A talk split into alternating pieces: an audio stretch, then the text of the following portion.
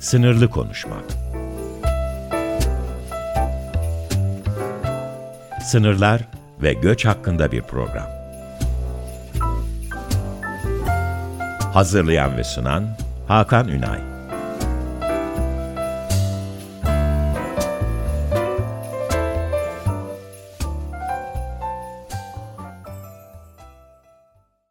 Değerli Açık Radyo dinleyicileri merhabalar. E, Açık Radyo'nun yeni programı Sınırlı Konuşma'nın e, üçüncü bölümüyle. Ben Hakan Ünay ve konuğum Nihan Kocaman karşınızdayız. E, sınırın daha fazla konuşulması gerektiği aslında fikriyle e, bu program ortaya çıkmıştı. Geçtiğimiz iki programda da bunun arka planını ve bir anlamda sınırın ne ifade ettiğini konuşmaya çalıştık. E, bu programda da biraz daha belki de tarihin de bize e, sunduğu bir gerekçeyle duvarlar üzerinden e, bir konuşma yapacağız. E, güzel bir sohbet yapacağız Nihan Hocam'la. E, tarihten kastettiğimde 9 Kasım e, 9 Kasım 1989'un e, 33. E, yıl dönümü diyebiliriz. Berlin Duvarı'nın yıkılışı. Aslında sınır çalışmaları için çok büyük bir kırılma noktası. Biraz bu sebeple, biraz da Berlin Duvarı'nın kendisi itibariyle zaten çok hem ilgi çekici hem de kritik bir konu. Ben düşündüm ki onun yıl dönümünde en azından ay olarak karşılayabildiğimiz yıl dönümünde duvarlar üzerine bir sohbet yapalım. Ee, öncelikle Nihan Hocam hoş geldin. Hoş buldum. Çok teşekkür ediyorum nazik davetin için öncelikle. Ne demek? Ee, yani duvar konuşulacaksa herhalde e, böyle yüksek lisans tezlerini duvar üzerine yazmış iki insanın konuşması çok daha doğru olacaktır diye düşünüyorum. Ee, çok güzel bir sohbet olmasını umuyorum. Her şeyden önce e, aslında diğer konuklarıma soracağım gibi bütün programlara başlayacağım gibi sana da sınırın senin için ne ifade ettiğini sormak istiyorum. Ee, yani bu çok genel bir soru gibi oldu ama şöyle yani sınır açık konuşayım. Sınırın ben artık hele ki yani yüksek lisans değil ama doktor döneminde daha çok bu sosyolojik ve psikolojik tarafını ele aldığım için sınır artık benim için ya aslında sadece ülke sınırları değil, gördüğümüz sınırlar değil, fiziki sınırlar değil. Asıl bütün insanın yani hayatı mental sınırlardan oluşuyor. Yani sınır aslında hayatımızın her yerinde var olan bir şey. He ama kişisel fikrimi soracak olursan yani ne kadar gerekli bence tartışılır. Ee, bu konuda aynı fikirde olduğumuz için ben rahat konuşabiliriz. Çünkü sınırların olmaması gerektiği konusunda hemfikiriz. Tabii ki e, birçok gerekçe var, birçok arka planı var, çok detaylı konuşmalar var ama e, sınırlar olduğu sürece e, aslında zarar gören çok büyük bir kesim var. Kesinlikle. Tabii ki bunda işte göçmenler ve e, sınır geçiş aşamasında olan bütün insanları buna dahil edebiliriz. Evet. Ee, çok gerekli olduğu kanaatta değiliz ama günümüzde herhalde bunu konuşmak çok kolay değil. Ee, o yüzden çok üzerinde durmayacağımız bir mesele olacak. Ee, seni davet etmemin asıl sebebi duvarlar. Ee, biliyorum ki duvar konusunda çok ilgilisin. Zaten yüksek lisans tezi konuda yazdın. Ee, şöyle bir duvarlar üzerine senin hem arka yani tarihsel arka plandan yola çıkarak belki ele almak istersin. Bir fikirlerini, ne gördüğünü, ne düşündüğünü çok merak ediyorum. E, tabii ki. Yani şöyle bir kere sen 9 Kasım'a şimdi gönderme yapınca aklıma Fouché'nin e, bir sözü geldi. Berlin duvarının yıkılmasıyla ilgili kendi kitabına başladığı bir cümle var. E, dünyanın en üzücü sınırı bir gecede en mutlu sınırına dönüştü diyor. Yani aslında oradan da alabiliriz. Ama tabii ki yani benim e, yüksek sans tezim de zaten bu aşamalardan oluşuyor. Sınır duvarlarının bugün geldiği noktayı konuşmamız gerektiğinde e, bence tabii ki yani literatürde de o şekilde görüyoruz zaten. Sınırların geçmişten günümüze nasıl geldiğini ve bugün sınır duvarlarının artık bir sınırın uzantısı, sınırla bir görünmesiyle başlamak gerektiğini düşünüyorum. Yani çok çok böyle kısa bir hani tarihsel bir bahsedecek olursam yani ben açıkçası kendi tezimde üçe bölüyorum bu aşamaları. Şöyle ki e, yani ilk çağlardan itibaren 17. yüzyıla kadar olan süreç sınırların daha çok ekonomik anlamlar taşıdığı süreçler. Yani neyi kastediyoruz? İşte o zaman da tabii ki e, insanlar bir şekilde ait oldukları yeri bilmek istiyorlar. İşte bu zaten Maslow'un piramidine kadar gider yani ait hissetme duygusuna kadar gider. E, buradan başlıyor. Tabii ki yerlerini belli etmeye çalışıyorlar ama o anki tek amaç ne? Günlük hayat ihtiyaçlarını o belirlenen sınırlar içerisinde karşılayabilmek. Yani daha çok gündelik hayatlar üzerine kullanılan ve işte barbarı bizden ayıran, diğerlerini bizden ayıran e, bir e, çizgi. Hatta o zaman çok yani e, bugünkü anlamıyla da görmek doğru değil. İşte taşlar üst üste konuluyor gibi. Ama daha çok o dönemde ekonomik bir anlamı var sınırın insanlar açısından ifade ettiği. Sonrasında e, Westfal, Westfalia Anlaşması ile birlikte işte yani çok detaylara girmeyeceğim ama işte egemenlik gibi e, kavramlar, milliyetçilik gibi kavramlar karşımıza çıkıyor.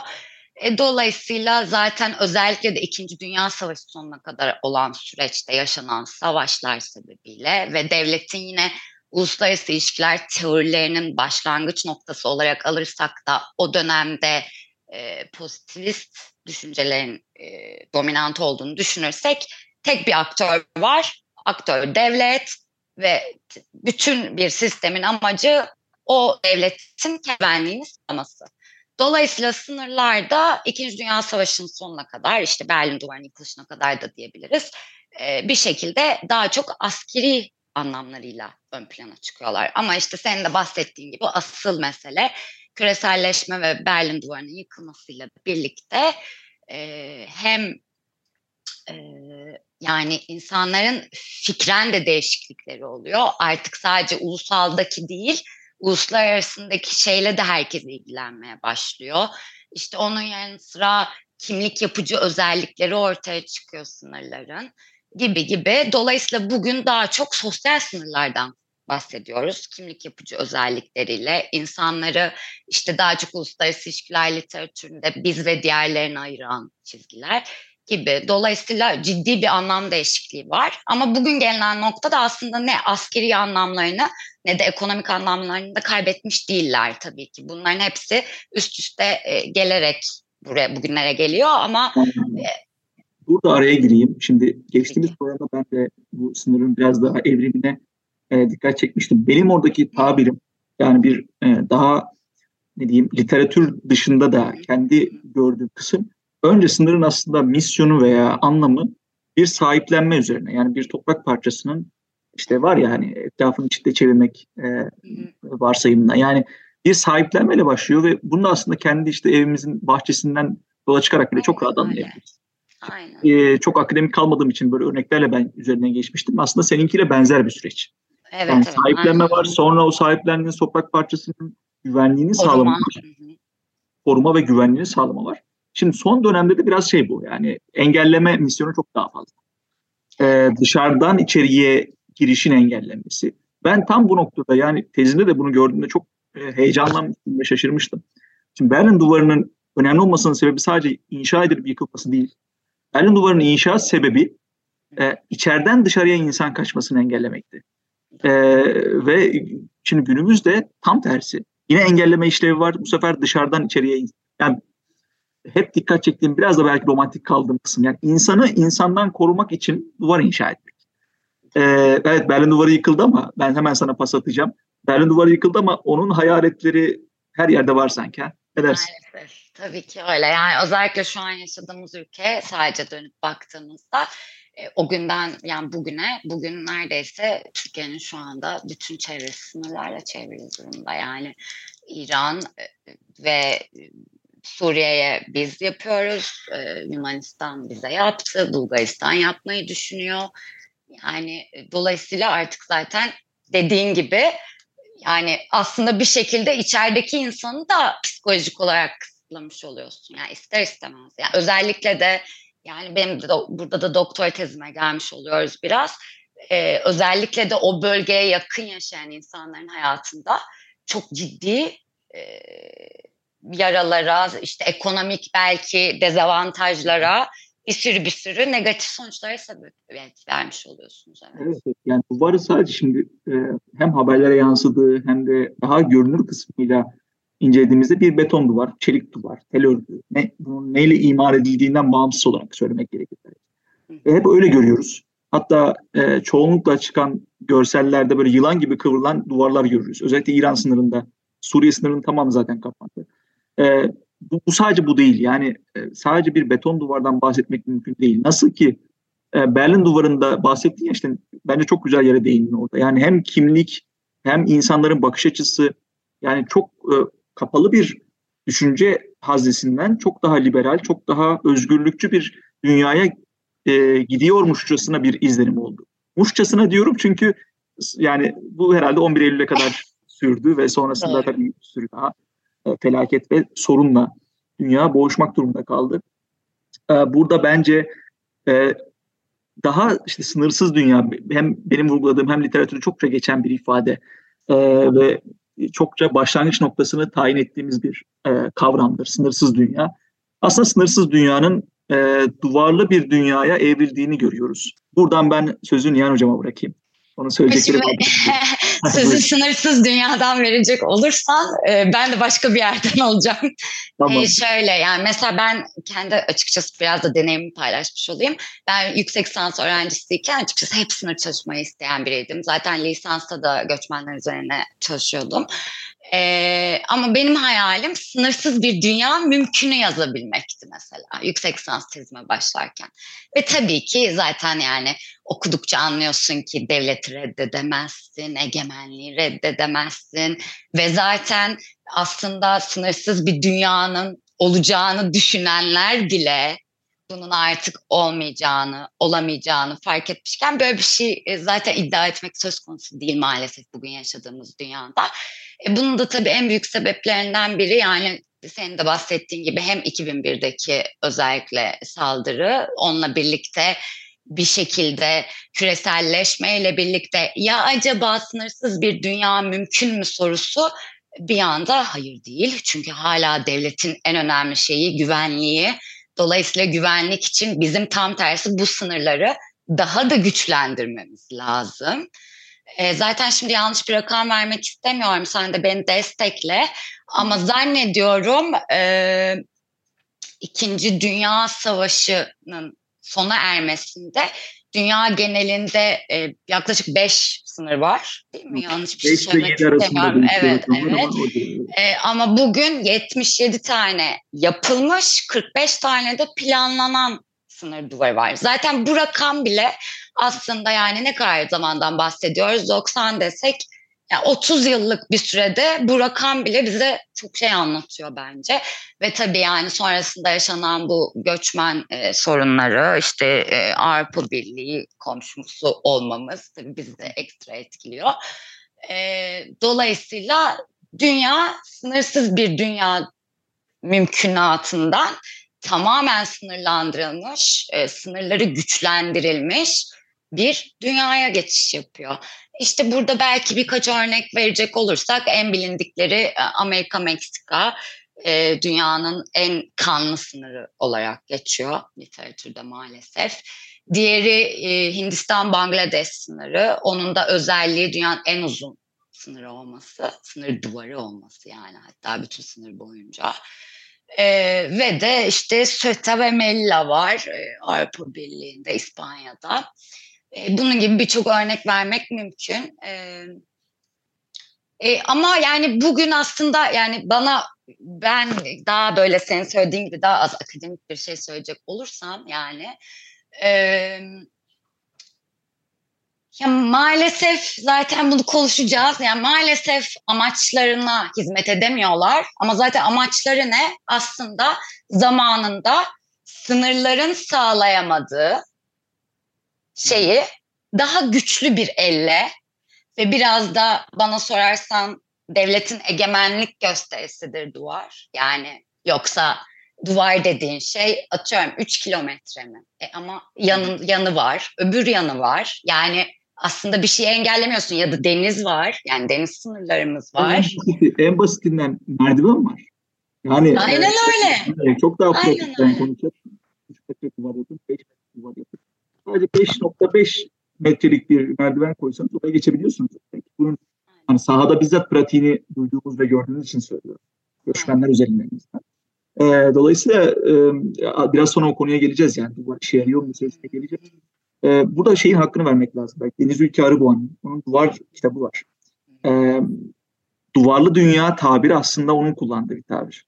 Yani Türkçe literatürde öyle en Ben e, yabancı literatürde rastlamadığım için Yani Walt World diye bir şeye en azından şu ana kadar rastlamadım. E, ama onun hakkını vermek lazım ve çok da haklı çıktığını söylemek lazım. O kitabında daha duvarların başka yönlerine e, dikkat çeker. Ki zaten bir sınır e, araştırmacısı değil, uluslararası işler uzmanı olarak devam ediyor. Ama burada tabirin ne kadar doğru olduğunu aslında sen işte e, birkaç örnek verdin ama burada coğrafya fark etmeksizin yani Afrika'sından işte e, Kafkasya'sına, Amerika'sından Asya'sına her her yerde duvar var. Yani e, bunu bir şey gibi hissediyorum bazen ben. Çünkü yüksek lisanstan beri duvar çalışınca artık çevremdeki arkadaşlarım veya işte beni tanıyan, o zamandan beri tanıyan insanlar duvarla kafayı yedin demeye çalışıyorlar da.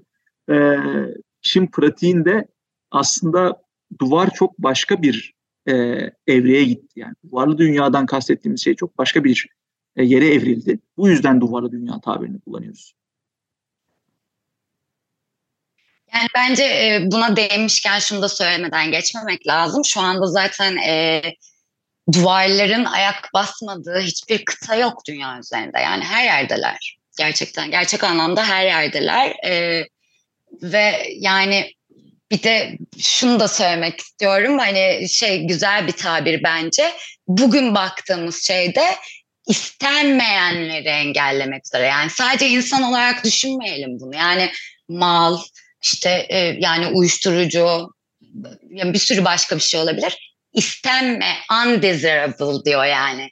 İstenmeyenleri engellemek üzerine varlar. Yani bir de belki şeyden de bahsetmek lazım. İşte Adrien duvarı gibi bu eski duvarların hiçbirinin amacı aslında e, göçmenlere karşı kurulmuş duvarlar değil. Ama bugün baktığınızda bizim gördüğümüz duvarların çoğu çok çok az sayıda istisnalar hariç işte Kıbrıs'taki e, gibi falan e, şu anda tamamı göçmenlere karşıt amaçlar taşıyarak sürdürüyorlar hayatlarını o yüzden. Ee, zannediyorum bugünkü amaçlarını sadece göçmenlere karşıt olarak söylemek yanlış olmayacaktır. Evet evet yani çok büyük bir şey var. Yani özellikle yeni inşa edilen duvarlarda Avrupa özelinde e, tamamıyla bu, bu şey söz konusu. Yani örneğin biz Türkiye'den bile örnek verirken e, biraz değinmiştim geçtiğimiz şeylerde ama yani biz kuruluş amacı özellikle karar vericilerin ifade ettiği amaç işte yasa dışı girişleri engellemek. Bunda terörizm, işte IŞİD zamanında yapılan maalesef geçtiğimiz günlerde yine tecrübe etmek durumunda kaldık. Yani terörist bir eylem. E, bu eylemleri engellemek. Yani 2015'te de çok arka arkaya yani eylemler vardı ve bundan sonra bir plan açıklandı. Entegre sınır yönetiminden işte duvar inşa edilecek vesaire. Ama geçtiğimiz son iki yılda, üç yılda artık bunun tamamen göçe karşı yapılmış bir şey olduğunu hem söylem düzeyinde hem de pratikte görüyoruz. Şu kadar düzensiz göçmen engellendi. Engellenmediğini yani engellenemediğini biliyoruz. O ayrı bir konu şimdi tartışacağız. Oraya bağlayacağım. Ee, yani ne kadar engelliyor veya var ne işe yarıyor? Ben cevabını biliyorum ama e, senin yani, de biraz görüşünü almak istiyorum. Bana sorarsan insanların sadece e, zihninde e, çoğu zaman tabii ki karşılıklı ülke ilişkilerine bağlı olarak değişiklik gösterebilir. E, ama bana sorarsan e, yani bakın onlar bizden farklı. Burası da bizim sınırımız. Siz buraya aitsiniz. Onlar da sınırın öbür tarafına ait. Bana sorarsan realitede yaradığı şey bu. Zihnimizde böyle bir şey var mı? Evet var. Yani özellikle de o sınırla işi olan insanlar için eminim ki daha da yakından hissedilen bir şey. E, ve bunu sadece sınıra gitmemize gerek yok. Yani bugün Smart Borders'tan bahsederken havaalanlarında da aslında aynı psikolojik şeyin altındayız. Yani bana sorarsan bugün baktığımda sınırların anlamı dediğim gibi evet sosyal. Sosyal niye söylüyorum? Grup içini belirliyorsun sen birey olarak. Diyorsun ki bu insanlar benim grup içimi oluşturur. Bu sınırın tarafındakiler beni ilgilendirir. Öbür taraftakiler benim yeri geldiğinde düşmanım bile olabilir. Yani bazı sınırlarda bu algı da var. Kesinlikle. Yani biz belki duvar çalıştığımız çok geliyor. Normal geliyor ama ya zihinsel duvar meselesi evet. e, işte önce kendimizde başlıyor. Yani ötekini ilan etmek, öteki olduğunu söylemek, onu benimsemek ben başlayıp işte bu devlet düzeyinde çok daha radikal işlere bürünüyor. Yani senin bahsettiğin parmak izleri, pasaportlar en başta yani bir başka ülkeye giderken uygulanan bütün vize işlemleri. Bunların hepsi bir dijital duvar olarak zaten söz konusu. Şimdi biz yani değişen şey zaten bunun küreselleşmeli olması bekleniyordu. Yani teknolojik donanımların oraya da etki etmemesi imkansızdı. O, Ama o şey ne kadar şey bir düşünce değil mi? Yani küreselleşmeyle birlikte işte bilgi akışı, insan hareketi Aynen. hızlanacak ve sınırlar ortadan kalkacak. Yani çok büyük bir dikotomi orada. Yani büyük evet. bir çelişki var. Yani evet. hem hızlanıyor hem kısıtlanıyor aslında her şey. Burada yani bizim zaten dikkatimizi çeken duvarların artık bu kadar çok çalışılmasının, ilgi çekmesinin sebebi şu. Bu dijital veya zihinsel duvarlar o kadar büyük bir somut bir şekilde sınırlarla yükseldi ki. Yani e, sınırlaşan duvarlar var. Bir tarafta da duvarlaşan sınırlar var. Doğru. Doğru. E, dolayısıyla buna şaşırmamak, çalışmamak en azından bizler için çok mümkün değil. E, Bu işe burada... yaramama şeyine tabii, tabii. kısa geleyim mi? Tabii tabii hemen. Yani şöyle aslında bence o işin de mantığı şöyle en basitinden. Ee, yani sen zaten oradan geçen birileri var. Çünkü o zaten orada mutlu olamadığı için geliyor. Yoksa ya mutlu olsa kalacak zaten aslında. Bunu bir anlasak yani. Ee, yani sınır olsa da üstünde duvar da olsa, tel de olsa, kamera da olsa gerekirse hayatını riske atacak ama yine de geçmeye çalışacak o sınırı. İşe yaramıyor niye diyoruz? Aynı insanlar sınırı geçmeye çalışmaya devam ediyor ama ölüm sayısı çok artıyor. Yani çünkü sen çok daha riskli bir hale getiriyorsun sınırı. Zaten amacın geçememeleri. Yani sen kendi tarafından düşündüğünde evet bunu yapman gerekiyor. Ama aslında geçişi engellemiyorsun. Ama insan yani insan ölümüne belki sebep oluyorsun. Yani şimdi böyle demeyeyim. Belki demem doğru değil, değil Bence, ama öyle. Aynen öyle. Ben devletleri bu konuda yani suçlatmak hata olur çünkü e, yani işin konusu uyuşturucu veya terörizm gibi yeterli gerekçeler değilse yani ben hani bir taraftan göç araştırmacısı olduğum için konuşma hassası yani e, göçmeni engelleyemiyorsun dediğim gibi. Zaten bahsettik ya. Ya altından tünel kazıyorlar ya üstünden merdivenle geçiyorlar. O duvarı bir şekilde aşıyorlar zaten. Ama biraz daha zor oluyor, biraz daha tehlikeli oluyor ve can kayıpları dediğim gibi çok daha fazla oluyor. Ki zaten bir tane örneğin Afganistan'dan yola çıkan bir göçmenin, Suriye'den çıkan bir göçmenin karşılaştığı duvar sayısına bakarsan Türkiye zaten girişte var. Ee, geçiyorsun bu sefer işte Edirne'den Yunanistan'a geçmeye çalışıyorsun. Yunanistan'da var. Bu sefer diyor yani genel hedefleri Almanya'dır bu arada. Hı hı. Ve o güzergahta Balkan rotasında her ülkenin bir duvar. Nice. Biz bu yüzden buna vurgu yapıyoruz. Ee, asıl e, sıkıntı yaratacak kısım orası. Ee, dediğin gibi devletin egemenliği ile insanın hakkı arasında duvar yükseliyor ve e, olan biraz daha insan temelli e, özellikle de göçmenlere oluyor. Buna değinmek lazım. Nihan Hocam çok teşekkür ederim e, katılımın için. E, çok güzel sohbet oldu. Bence dinleyenlerimiz de e, keyif alacaktır diye tahmin ediyorum. Ben her zamanki gibi e, programın sonunda dünya üzerinden bir duvarla, bir sınır hattıyla örnek vermek isterim. Bugünkü konumuz başlangıçta dediğim gibi Berlin Duvarı'ydı. Ee, Berlin Duvarı'nı inşa ettik, yıktık ve üzerine çokça konuştuk. Ama yıkılış aşamasında çok dikkatimi çeken ilginç bir hadise var. Ee, Günter Schabowski isimli bir politbüro üyesi var Demokratik Almanya tarafında. Ve, kendisi çok da bilinmeyen bir isim aslında ama e, böyle haftalık gazetecilere belli demeçler veriyor. Belli bilgilendirmeler yapıyor sınır hattıyla alakalı. Çünkü çok hareketli bir dönem. Bahsettiğim dönem bu arada 1989 yılı duvarın yıkılma dönemine çok çok yakın. Ee, ve bu bilgileri verirken bir gazeteci e, Berlin Duvarı ne zaman yıkılacak diye soruyor. E, Günter Schabowski'ye.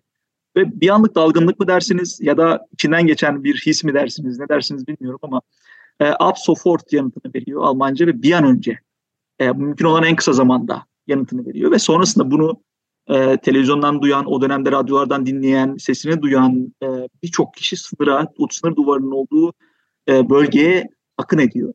Zaten ondan sonra da fotoğraflarda gördüğümüz duvarın işte balyozlarla yıkılma hadisesi meydana geliyor. Diyeceğim çünkü çok da önemsiz bir insan bir kelimeyle belki de dünyanın e, tarihini değiştirebiliyor. E, bunun çokça hadisesi var e, tarihimiz, dünya tarihinde. Bu da böyle e, kısa bir bilgi olsun. Ee, Nihan Hocam tekrardan çok teşekkür ederim. Ee, bir sonraki bölümde değerli izleyicilerimiz buluşmak üzere. Sınırın başka bir e, formunu, başka bir içerimini konuşmak üzere. Ee, Hoşçakalın diyorum. Tekrar görüşmek üzere.